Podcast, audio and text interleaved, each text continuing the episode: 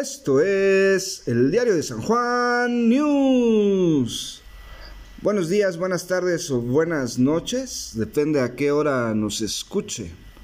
Hoy es lunes 5 de julio del 2021 y amanecemos con la noticia, la primicia que Luis Cárdenas Palomino, brazo derecho de Genaro García Luna y policía condecorado por Felipe Calderón, es detenido esta mañana en el Estado de México. Se le acusa por tortura, aunque en Estados Unidos tienen varias acusaciones sobre narcotráfico y lavado de dinero acerca del que fue el brazo operativo de García Luna, secretario de Seguridad en México de 2006 a 2012. Los policías más encumbrados, los secretarios encargados de la seguridad en México eran los que pactaban con el narcotráfico, los que traficaban cocaína y marihuana y los que recibían jugosas ganancias tanto del contrabando como del lavado de dinero.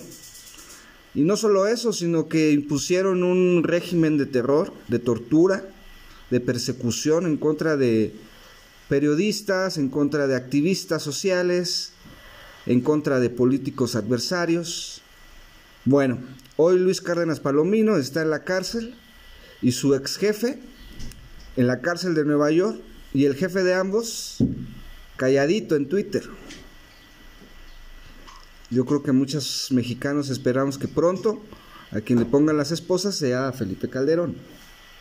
Bueno, Cárdenas Palomino fue titular de la División de Seguridad Regional de la Policía Federal y titular de la Agencia Federal de Investigaciones. Ahora mismo en México está acusado de tortura y estaba prófugo desde hace más de un año. En su momento, Felipe Calderón lo consideró el super policía. Bueno, Cárdenas Palomino es el autor intelectual del montaje televisivo en el que se en 2005 se le se le dio cobertura nacional tanto por Televisa como TV Azteca a una supuesta detención de, de secuestradores, los famosos integrantes de la banda del Zodiaco.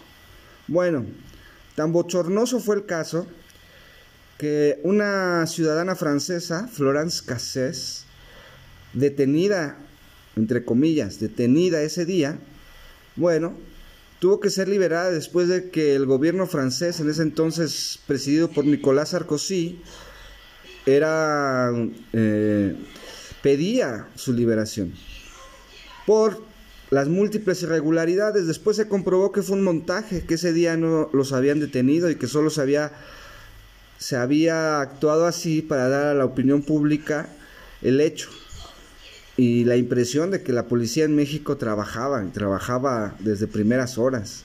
Bueno, todo un teatro, un burdo teatro, secundado por, hay que decirlo, Carlos Loret de Mola y Televisa, quienes se prestaron y jugaron y fueron cómplices de esta tortura. Bueno, ahora tendrán que rendir cuentas. El próximo lunes 12 de julio habrá un careo con las personas, por ejemplo, Israel Vallarta, que sigue en la cárcel después de 16 años sin sentencia.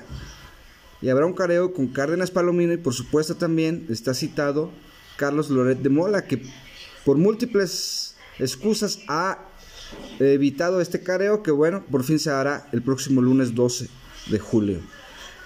Una más, una acción más que deja, que pinta de cuerpo entero lo que teníamos antes como gobernadores y como opinadores en la televisión y que siguen habiendo lamentablemente. Pero bueno, Luis Cárdenas Palomino ha sido detenido y esto dará mucho de qué hablar en las siguientes semanas.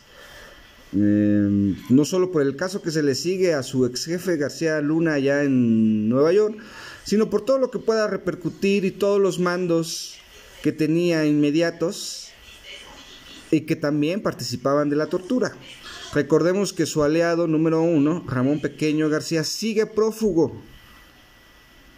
Bueno, personas que instauraron la tortura como forma de hacer justicia en México.